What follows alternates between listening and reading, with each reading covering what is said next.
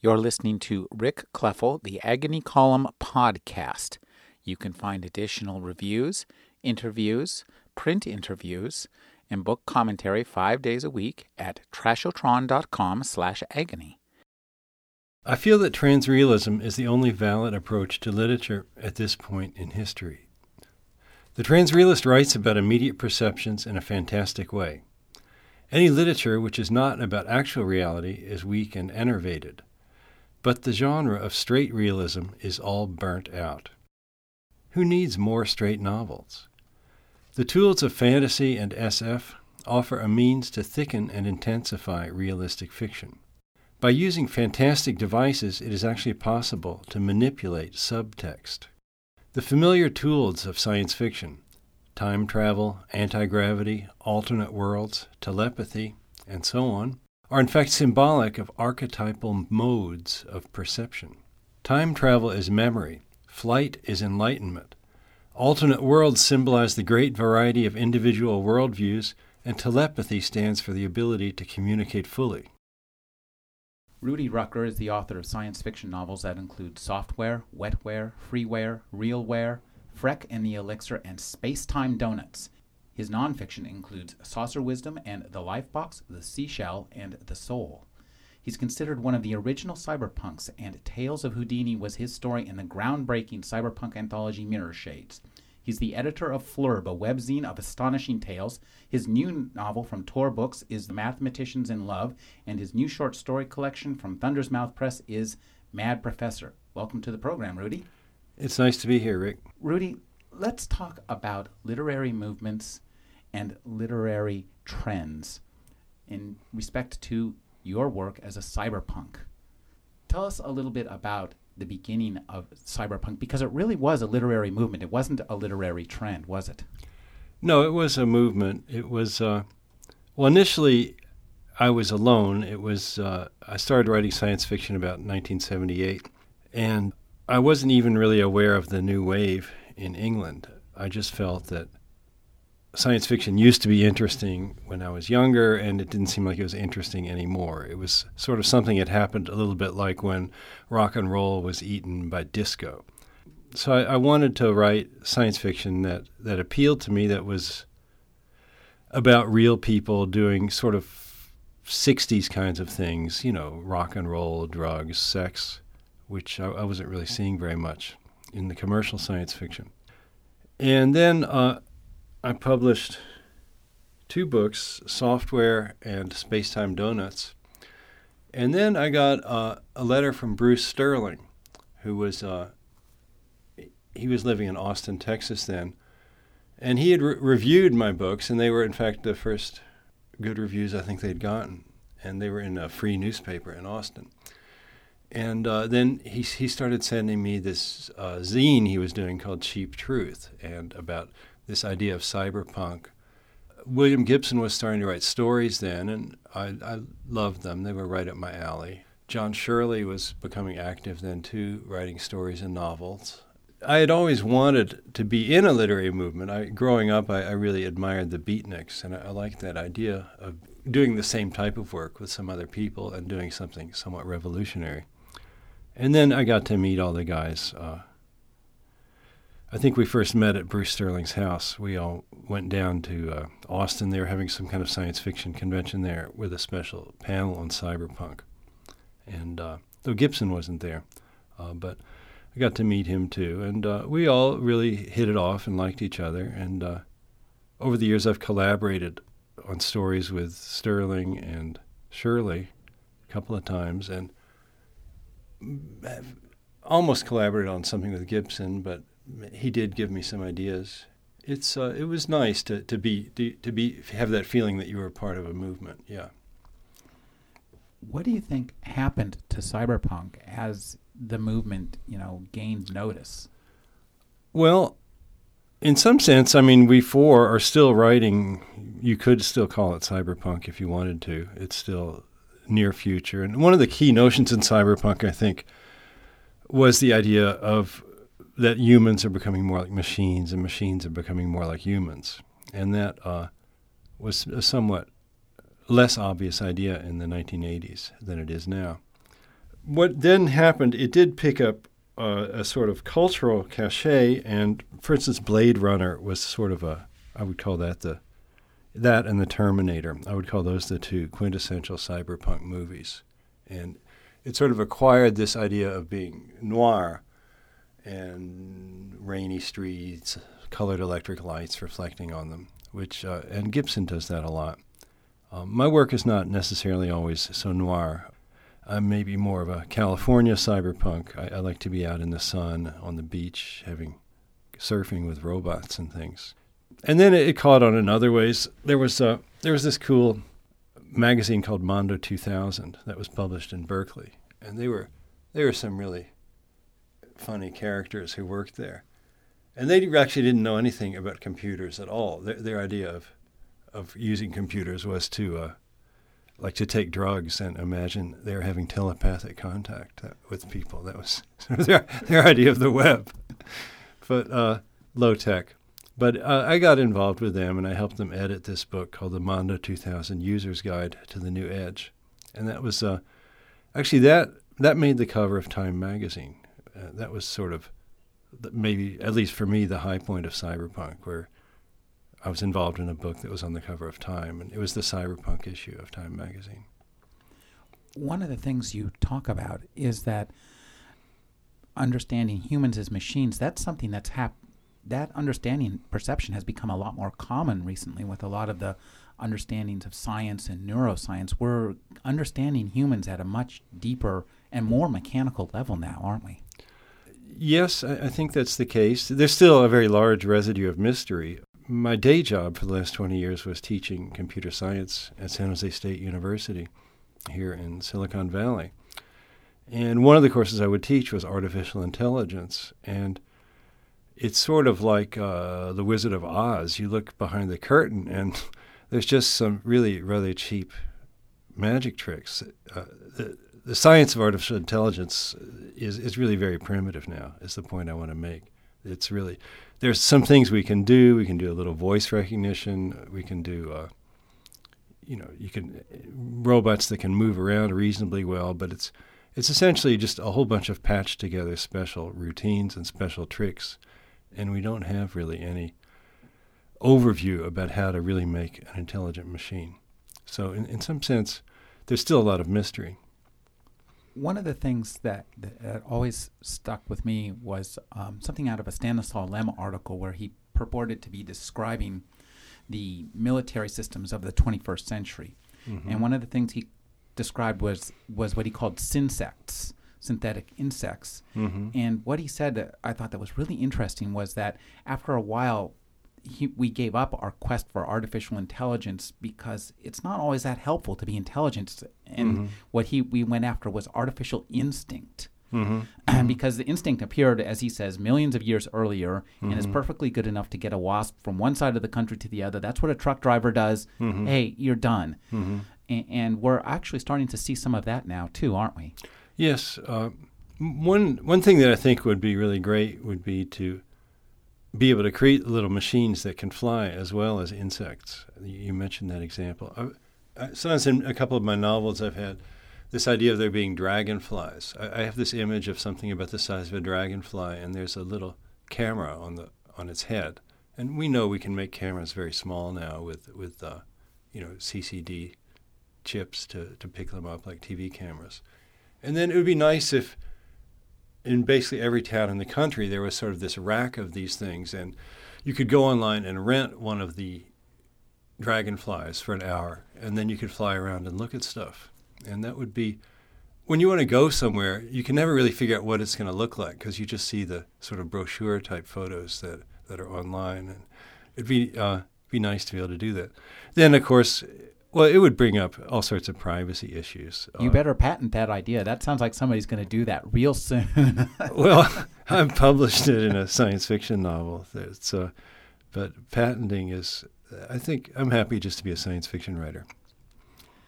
Let's talk about your science fiction. In the introduction to your short story collection, Mad Professor, y- you give you go into lecture mode immediately and give your readers four different aspects of your short stories, of your fiction in general, that you feel are important. And the first thing you mention is thought experiments. So tell us, what is a thought experiment as a philosophical device and as a literary device, and where do they meet? Where do they differ? Okay. Um, yeah, I take that word actually, as you may know, from Albert Einstein, liked to talk about Gedanken experiment. And he had this idea for rel- a lot of his ideas about special and general relativity came from thought experiments. Like he would say, "What if I could run as fast as a ray of light? Oh, and then what would the light beam look like if I was moving as fast as it was?" And then that led him to realize that actually he couldn't run that fast. And uh, so, a thought experiment, it's you set up a science fictional world and you put something different in there. Like a thought experiment I'm currently involved in is what if every object in the world became conscious? Somehow they're equipped with memory, and there's this idea that I picked up from Stephen Wolfram that uh, being able to do complicated computation is actually a rather ubiquitous property of nature. A, a leaf blowing in the wind, or, or, water in a glass. It's computationally really as rich as a uh, a PC. Anyway, so but then I can't quite I get stuck then. I say, what if objects were conscious? And then what? And then, then I'm stuck. It's hard to, to, to think further than that because it's such an unusual, odd idea. And that's where I say, okay, I'm going to write a science fiction novel where this has happened.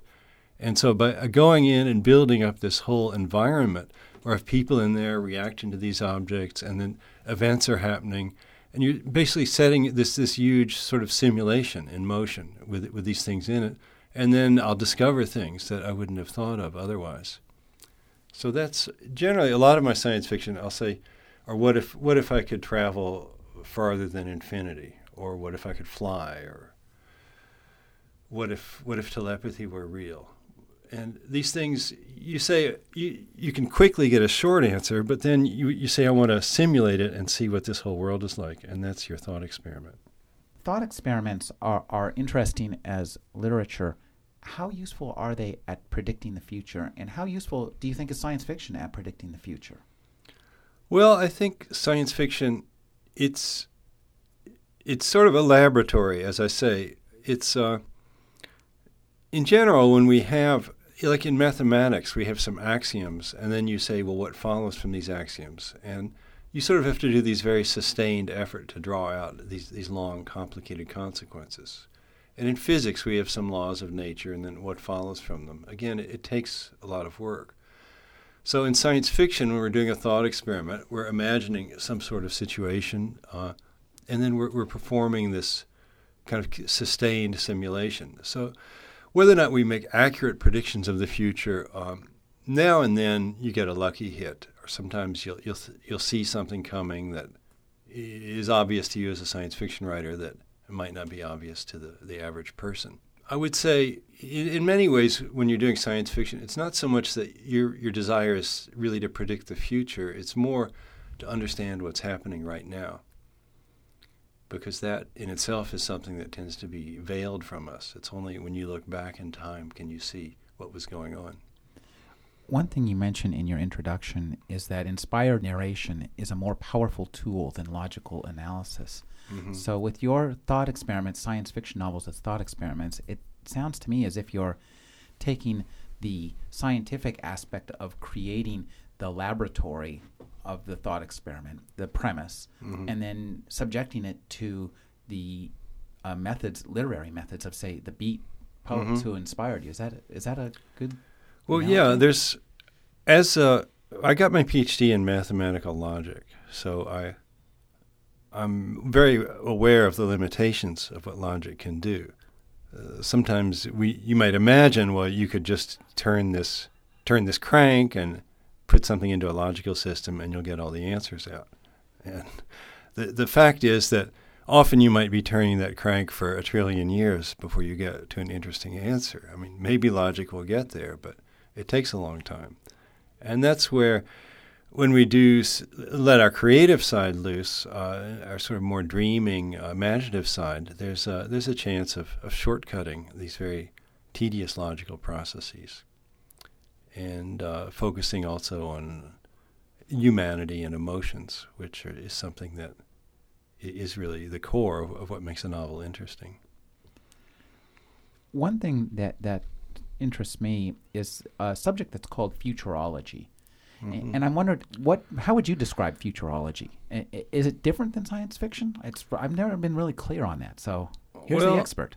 Yeah, I, I've I've hung around a little bit with some futurologies, futurologists. Uh, actually, Bruce Sterling often gets futurology gigs. He, there's a group called the Global Business Network, and they will go to a business and help them do scenarios about what might happen uh, to the, the things that they're interested in in the next 10 years or even even 20 years. And uh, it's not terribly different from science fiction. I guess it tends to be more grasping, more humorless, less interesting, and more bogus. But other than that, futurology is a lot like science fiction. I- I'd like to talk to you about one of your novels, maybe nonfiction, depends how you look at it, as futurology. That's Saucer Wisdom. Tell Mhm. us a little bit about your concept behind that. Is it a novel? Is it nonfiction? How Uh, do you feel about it? I think it would be best to market Saucer Wisdom as a novel. Uh, the, the Tor books, we made the decision to market as nonfiction, um, which I think the book might have done better if it had been marketed as a novel. Because it is it's a very odd kind of novel. It's almost like a literary experiment. And it, the book arose in a very strange way. Um, it was almost the year 2000 and there was this millennial kind of fever and people really wanted to know what's happening in the future but everybody was very anxious. I had a friend mark frauenfelder who now founded boing boing but at that time he was working for wired and they had a wired magazine and they had a line of books and he suggested I do a book uh, making predictions about the future. And so I had uh, maybe 50, 50 little predictions that I had. And then he said, Well, it would be kind of nice if there's a thread explaining how you found out these predictions. And then I said, Okay, I've got it. I, I know a guy called Frank Shook, and he's been abducted by UFOs many times. And the UFOs have taken him into the future, and he's seen it, and I'm just reporting what he told me. And then uh, I sort of got carried away with that, and I did this sort of Edgar Allan Poe thing of insisting that Frank Shook was real. And then, as I was working on the book, Frank Shook took on more life and actually became like a novel. Because then Frank Shook comes to my house, he doesn't think he's getting enough money, and he steals my typewriter, and then I have to go hunt him down in Santa Cruz. And And here we are. yeah. So it's uh, it is a series of prognostications, but it, it is threaded together by this story. One of the characters is Frank Shook, and the other character is Rudy Rucker.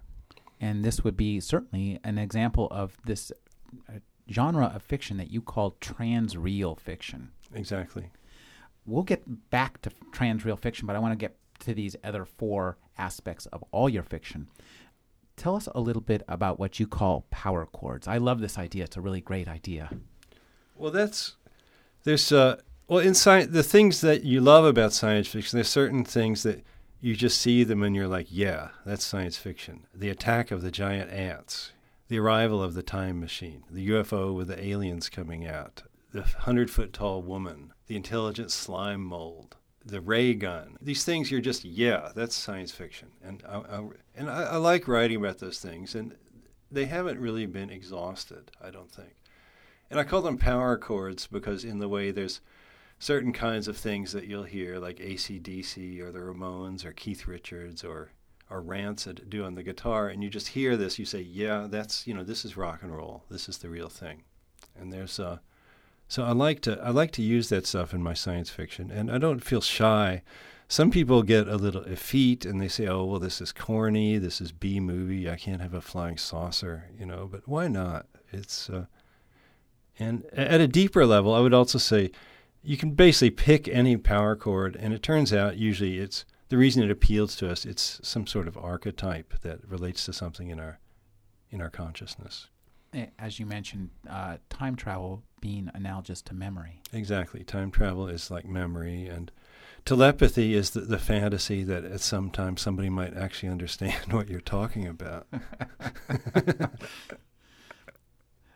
I'd like to talk to you about a concept that I think is really key to understanding a lot of your fiction, especially your new novel, uh, Mathematicians in Love. This is the concept of the gnarl. Mm-hmm. Tell us what is the gnarl and what is gnarly? Well, that's that's a word I became fond of when I moved to California in 1986, and uh, I just it just cracked me up. I, I, I, think I actually heard some surfers saying that word. You know, the, the waves are gnarly, or that food is gnarly, or she's a gnarly person, using it in all sorts of ways. And then uh, the, the the dictionary meaning of gnarl would be when you have this sort of excrescence on a tree, this lump where it's sort of very twisty sorts of wood.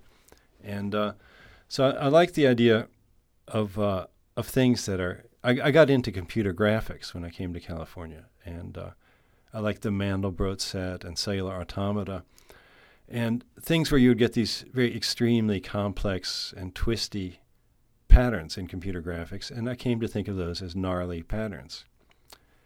And then uh, as I studied the theory of computation some more, and again, uh, I was greatly influenced by the work of Stephen Wolfram, and he distinguished between different kinds of computation, some, some or natural process. Something might either just sort of die out and not get anywhere, or it might be periodic, or it might be completely, completely like radio static or, or TV snow, just completely random. And then, but there's this sort of interface zone between something that's periodic and something that's just blown out and random, and that's the gnarly zone. It's where you have patterns, but they're patterns that don't repeat. They're intricate, they're complicated. And uh, you can make a pretty good case that that's the zone of life. All, all living things are, are, behaving in a gnarly fashion. They're, they have some periodicity, but it's, it's, it's kind of a, not a predictable periodicity you don't sleep the exact same number of minutes every night. You know, your breaths are slightly different. Nothing is quite perfectly periodic, but they, it's not. On the other hand, it's not like you're just this pile of goo. So um, I like this idea of gnarly. And then I also like the cultural association, gnarly dude. You know, that, that cracks me up. So uh, even my sort of personal slogan, if you had to put one thing on my gravestone, it would probably be "Seek the gnarl." one of the things about the gnarl is it, in, you bring this up in Lifebox, and, and so tell us what is a Lifebox. I think this is an interesting concept, but I'm well. That's a, a science fictional concept I've written about uh, in some of my short stories, and I think in some of my novels as well. And it's an idea that is just about here. You can already, in fact, uh, you can get like a cell phone, and you can record, take lots of pictures with it. You can record things you care about. You could put links there. You could put text in there. And you could get a lot of information about yourself into this sort of handheld device. And people, uh, it's often the case that when someone retires or when they turn 70, they want to write a memoir. And then that's when people discover that writing is difficult. But an, an easy way they could do this would be if they had something sort of like a an MP3 player or a cell phone, and it would ask you questions. You'd talk to it. It would record what you said, and then uh, it would have built into it a an interface, a voice recognizing interface. So if you talked to it, you said, "Well, tell me about your first car." Then it would dig through its database and it would play back a story of the, the Lifebox owner talking about his first car, and you could interrupt him and ask more questions. And it would become, in the end, like having a conversation with someone. And this, I think this technology is really almost here. It'll be very common in about 10 years. Whether the Lifebox can wake up and do original thought, of course, that's the hard part. We can make something that, that emulates somebody. You basically just have this enormous, data, enormous database of everything they've said or everything they've written in a way, you could say that m- my website is my life box because pretty much there's a huge amount of data that I've put up there, photographs and things that I've written, and like my blog is searchable because you can. There's a little box where you can type in some some word, and then it'll give you all my blog entries mentioning that word, and sort of in a way, it's almost at the point where you using it would be a little bit like having a conversation with me. Now the the, my book, The Lifebox, the Seashell, and the Soul, that title, it's a, what you'd call a dialectic triad. Because the Lifebox idea is maybe I can get my personality and crush it into this digital database. And the soul is the idea that's our feeling that there's something we have that's more than a machine. There's something in me. There's this inner light. There's this glowing consciousness inside me. So I'm not really a life box. And then the synthesis between these two is this idea of a seashell. And there's a particular kind of seashell that Stephen Wolfram talks about. It's the South Pacific textile cone shell, cone shell, and it has these patterns on it that are very good examples of gnarly patterns occurring in nature. They're very intricate, but they're not repetitive. The point that I'm getting at in this book is suppose that you took a life box and animated it by giving it a program that was gnarly in its operation, that would uh, not be periodic, but on the other hand, wouldn't be confusingly random. It's possible that that could produce behavior that seemed like a living being. So in that sense, the seashell is the synthesis between the life box and the soul. This is reminiscent of something you say about writers and novels, in that you quote Burroughs about this that uh, a novelist has to create a world and then when they create that world they have to walk around and explore it and they might find that it has stuff that they didn't intend to be there so mm-hmm. talk a little bit about this and how that informs your own writing writing is my favorite thing to do because I think maybe I find it frustrating in the real world how little control I have over things, particularly on the political front. Though, of course, if I'm doing something like walking on the beach, that's maybe more fun than writing because it's it's beautiful. You're soaking up nature. So I'm not I'm not like totally wanting to be in my room all the time, but I do like to get into the world of my novels because it's uh, it's fun. It's like dreaming while I'm awake because I'm I see what I'm writing about. I have visual images of everything and I'm essentially imagining it and then describing it. Sometimes in the evening I find it rather than reading a book, I would rather just lie there with my laptop and work on the next scene in my book because then it, it's almost relaxing for me. I'm you know I'm watching something that I like to see and seeing how it unfolds. And it is nice if it surprises me a little bit because again, I, I, want the the novel to be gnarly in the computational sense that I don't want it to be predictable. Certainly, it's a good idea to have a novel outline, to have an outline of your novel so you know what you're doing.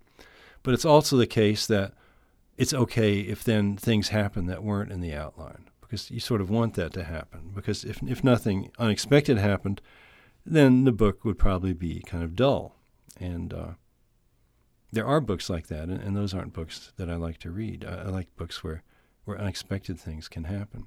If I get a good enough model of the characters, they'll sometimes say things that actually strike me as funny and that, seem almost unexpected to me. It might even make me laugh. Uh, a type of input I like to incorporate sort of when a novel is going well, I begin to feel sometimes that the world is helping me because I will go outside and I will see just the kind of person I need to see or just the, the physical object that I need to see. Like I'll, I'll, I'll need some sort of magical science fiction device and I'll go outside and I'll just find something on the sidewalk that just looks like just that right kind of thing, like a crystal or a twisted piece of wood. And then I'll bring it home and put it on my desk and it goes into the novel. So that's, uh, I like that you were talking about your characters making you laugh, and one of the things that's interesting about your work is you've got a great sense of humor, but you don't exactly tell jokes. Well, yeah, that's it. Uh, I do. I sort of, I'm almost congenitally unable to write something that people don't think is funny.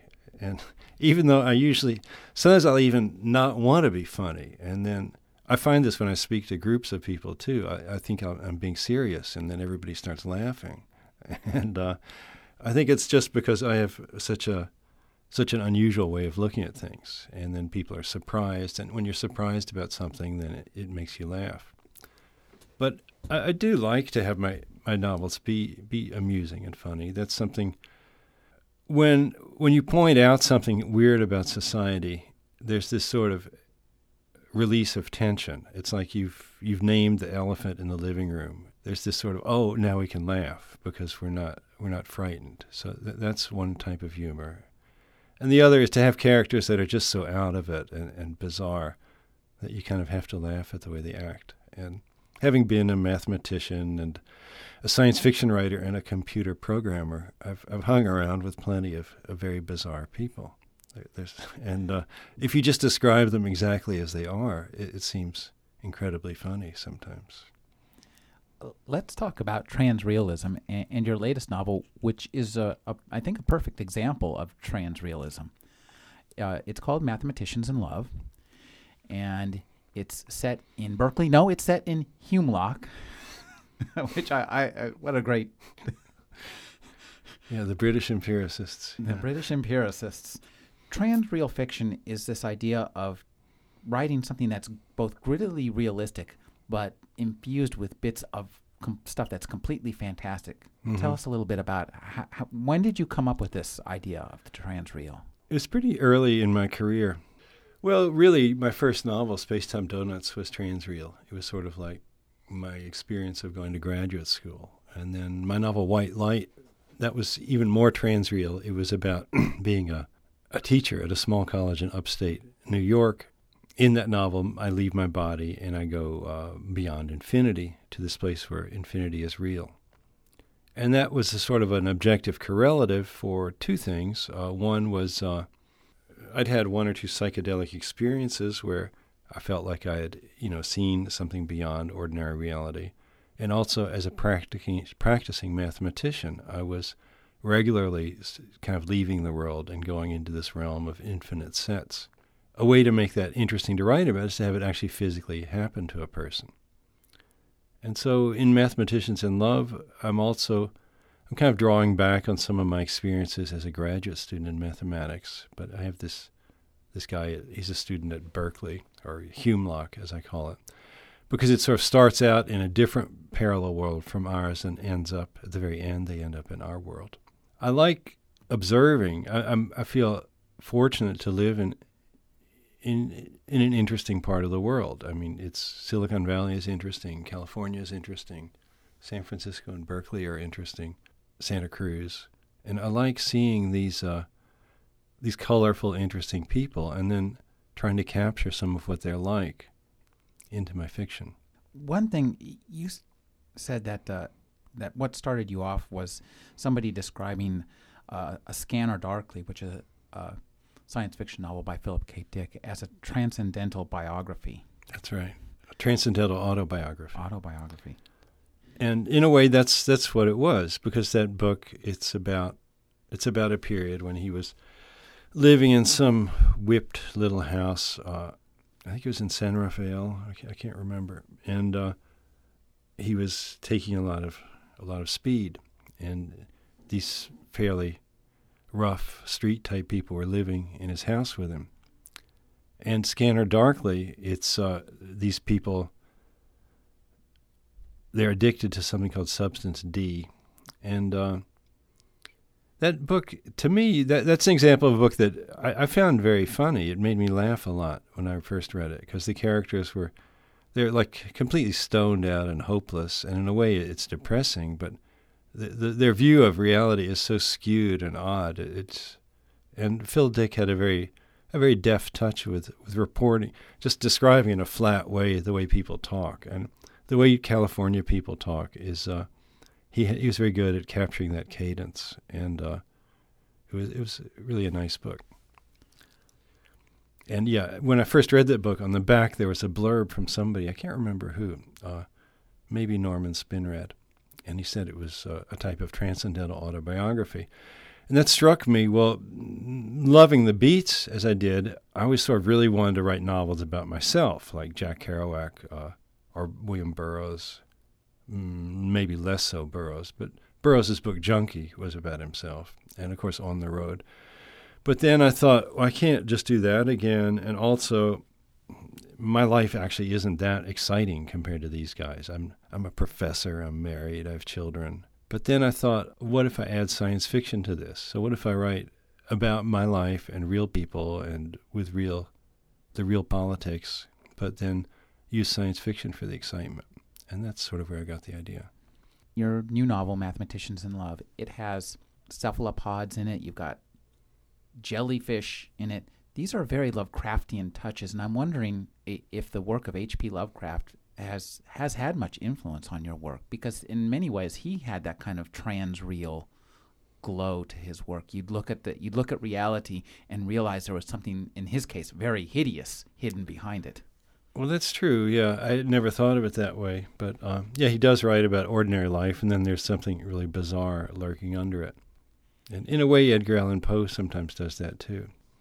But Lovecraft, uh, I guess maybe my favorite work of his is At the Mountains of Madness, and they're in Antarctica, and they find this cave, and there's these ruins left by these these creatures that looked like giant sea cucumbers. He always liked he calls them radiolarians, but uh, echinoderms, starfish, sea cucumbers. So I've always liked having those kinds of creatures. And uh, there's something about when you go to the invertebrate kingdom, you don't have this brotherly sense that you feel towards a dog, you know, when you, talk about a, a, sea cucumber or a jellyfish. And uh, so they're, they're well suited for being aliens, I think. Uh, I'd like to ask you, what other authors do you think now who are working in the realm of, of transrealism, either consciously or unconsciously? Well, certainly Philip K. Dick was doing it, but he's not around anymore. In, in science fiction writing, um, maybe Cory Doctorow to some extent is doing that. He he likes to write about sort of near future things about people like himself, and then something unusual happens to them. My friend John Shirley is, in a way, a transrealist. He writes about horrific things happening to, to people very much like himself. He's a maybe less optimistic transrealist than I am. Let's talk now about mathematicians in love. This is based on your experiences as a grad student, as you say, but it's also based on uh, something I think that uh, a notion out of your tract on transrealism is that uh, consensus reality is a form of mind control, and I really like this this idea. Mm-hmm. Um, one of the things about mathematicians in love, it, doesn't look like it, and it's probably the most political novel that I've ever seen that involved giant flying squid creatures. Mm-hmm. And tell us a little bit about the political aspects behind this and how this consensus reality versus the trans real reality well, there was a couple of elements in Mathematicians in Love. One thing I sort of got on the wave just as it was growing was this idea of video blogging, which uh, when I wrote the novel, I guess a year and a half ago or two years ago, that was really just sort of a gleam in in the eyes of the nerds out there. And now we've got YouTube, which uh, everybody's watching, and people, everybody's posting videos of themselves. So, but I had this idea that there could be that would be something that sort of would liberate us from the media if people everybody was making their own TV channels. The real political element in the book it has to do with the, our ongoing. I mean, I, I think politically we're in very dark times in the United States. I don't think I used to say things were worse under Reagan or Nixon, but I think the the, the years under these six years under George Bush have been a real low point in our nation's history, and uh, it's come to the point where, as a as an artist, I feel it's up to me to speak up and do what I can. If not to bring down the government, which would be too much to hope, but uh, at least to provide succor and comfort uh, to my fellow intellectuals that feel oppressed by by by the the goons that we have running the country. So I sort of got had this idea. I have this evil president in the book called Joe Doakes, and uh, and he uh, he has this campaign he's running. His party's the Heritagist Party, and he has this hundred percent Heritagist campaign, which is really quite close to what we were hearing from the Republicans. Sure, that was the Tom DeLay idea was uh, Republic permanent majority for the Republicans. Right, and it wasn't enough that they take over eighty percent of the Congress. They had to have 100%, and then they were going to vote out all of the judges because impeach all the Democrat judges, and uh, 100%, 100% heritagism. And uh, so I sort of I had fun having this this Joe Doakes making a speech about that, and then my characters, through means I won't I won't go into in detail, will basically give a really successful large heavy metal punk rock concert in in uh, in the baseball stadium in San Francisco, and they're distributing these devices that let people see what's actually going to happen in the future if they if 100% heritagism succeeds. And what people are seeing is you know dreadful. Sort of like what we're seeing on the news every night. And uh, so suddenly he manages to bring down the government. And so that was that was very gratifying for me. Uh, one of the things that this novel does i'd like you to, to first i'd like you to tell us what the standard give us your summary of the standard science fiction idea of notion of what's called this technological singularity, mm-hmm. which is suppose we could build computers that were as intelligent as ourselves.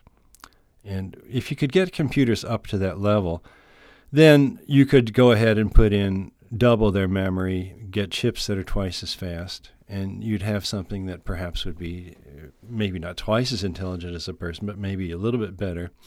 And then this new machine could itself set to work designing a better machine, and you might have this sort of chain reaction, this sort of explosive growth in machine intelligence, so that it could happen in a, a very short period of time that artificial intelligence could, could reach unprecedented levels. And, this is uh, something we've actually, I uh, last summer I attended something called the Singularity Symposium, Yes. over at Stanford. That's I think I went to that too. Uh, it was it was pretty interesting, but one of the things I think you do really well in this book is come up with a different, a very different spin on the singularity. And so, tell us a little bit about what you call paracomputing. I think that you referred to this earlier, and I really yeah. like this idea. Well, yeah, I think just I think when people talk about the singularity these days, I think they're a little too fixated on digital computers. It's almost as if you had some people in the 19th century saying, "Pretty soon there's going to be this really, really good watch, and that's going to that's going to change everything." I think it's a safe bet that in 100, 200 years, we're not going to be using digital computers. We're, we're going to be doing something else. This again comes from my interest in uh, Stephen Wolfram's new kind of science, this idea that natural processes can be thought of as computations.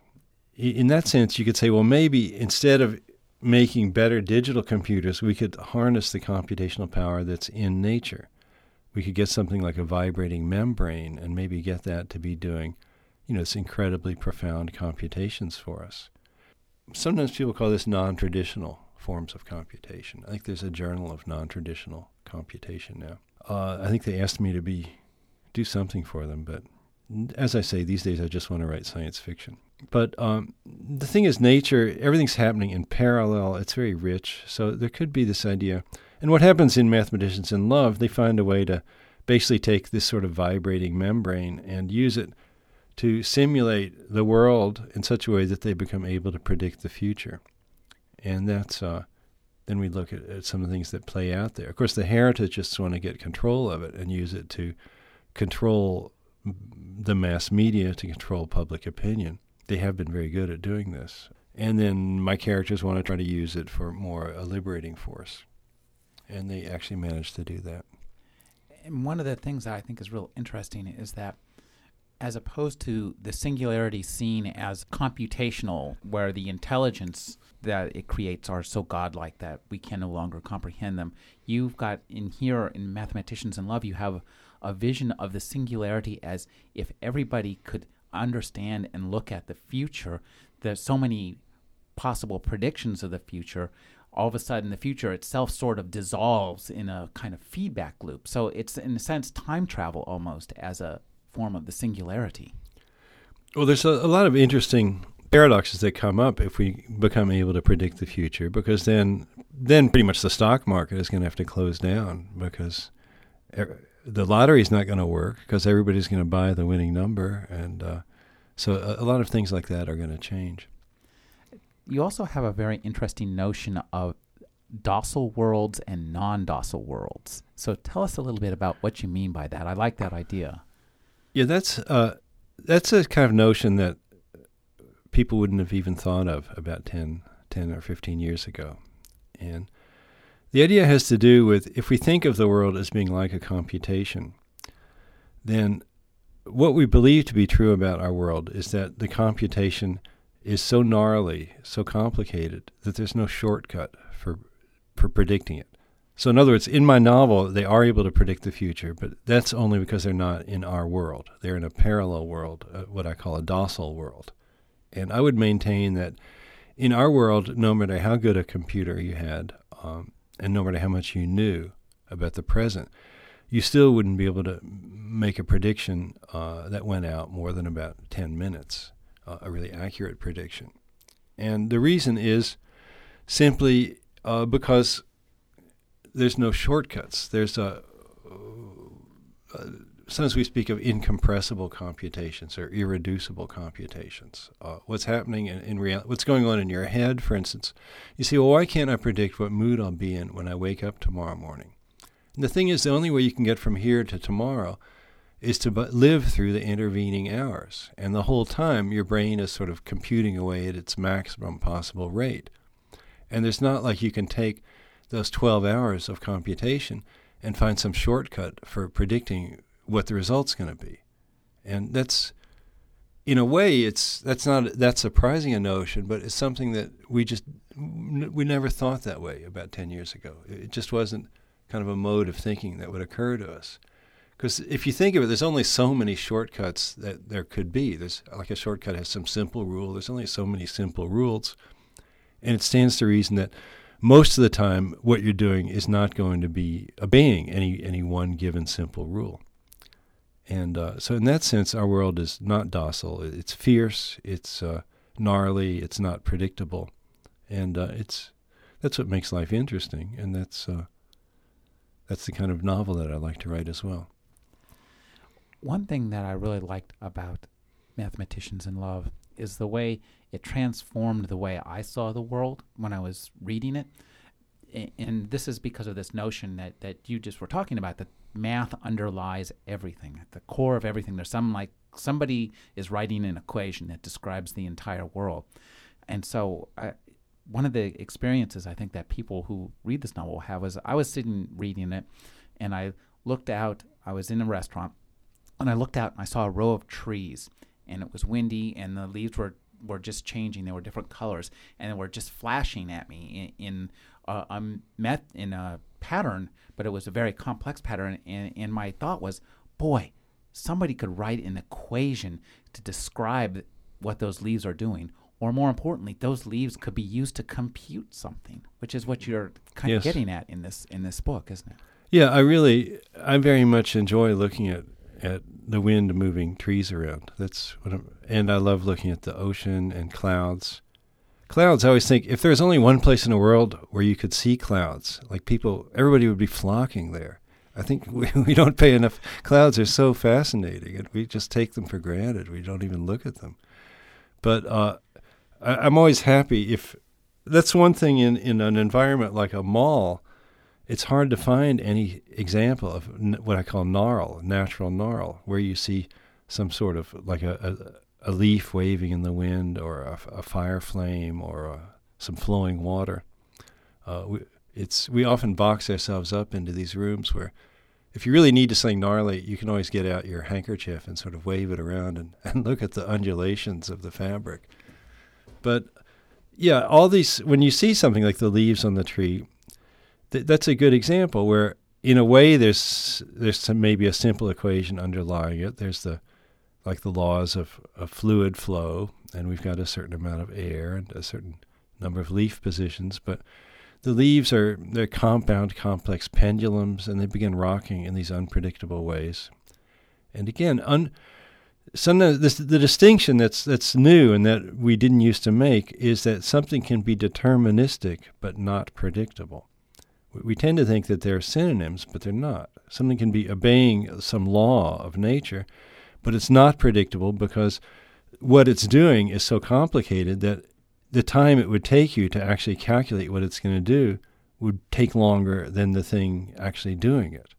So you could compute it, but no faster. You can't compute the world any faster than it's happening. One of the least computable aspects of the world you cover in a short story in Mad Professor called Jenna and Me. Mm-hmm. And I, this is a really great story. So why don't you tell us the, what, the story behind this story? Yeah, this is a story I wrote with my son. His name is also Rudy Rucker. He runs an ISP in San Francisco called monkeybrains.net. For some reason that I could never quite understand, he thought it would be funny or artistic or interesting to make a website about Jenna Bush and her sister.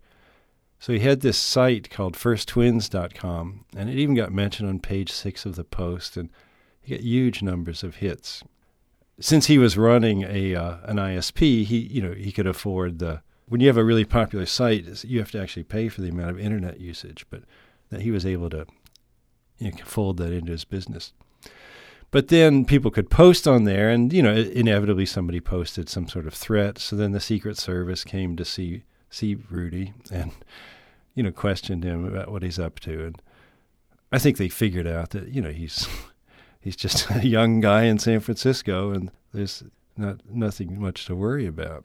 But then another thing happened was that then the uh, there was a a virus, a, a key sniffing virus that started recording everybody's keystrokes, and the guy who had written that virus had an account on Rudy's website, and his he had a I don't know he had some crazy website name for himself. It's like I just got fired.com or something like that, and he you know amassed about a trillion bytes of secret data that that came in there, and so then the FBI came and they wanted uh, they wanted Rudy to open up his computers and give him all this data, and uh, in, in the end, I think he had to do that. I, I said to, to Rudy, well, you know, why are you doing this? What is this site about Jenna? You know, maybe I can help you figure out what it is that you're really doing. Let's write a trans real science fiction story about this. So then we wrote this story, Jenna and me. And then what happens in the story is, well, the, it's the usual kind of thing. I mean, Jenna's brain gets eaten by aliens, and they're they're trying to drug Chelsea Clinton, and Jenna takes the pill instead, and then they they bring her brain back with all the recorded cell phone conversations that they have that ended up on his website, and then then the aliens come and the UFOs. So it was a, a nice power chord science fiction story. We've been speaking with Rudy Rucker. His new novel is Mathematicians in Love. His new short story collection is Mad Professor. He is not mad. He's not even angry. He's just really smart. Thank you for joining us, Rudy. Thanks a lot, Rick. You're listening to Rick Kleffel, the Agony Column podcast. You can find additional reviews, interviews, print interviews, and book commentary five days a week at trashotron.com slash agony.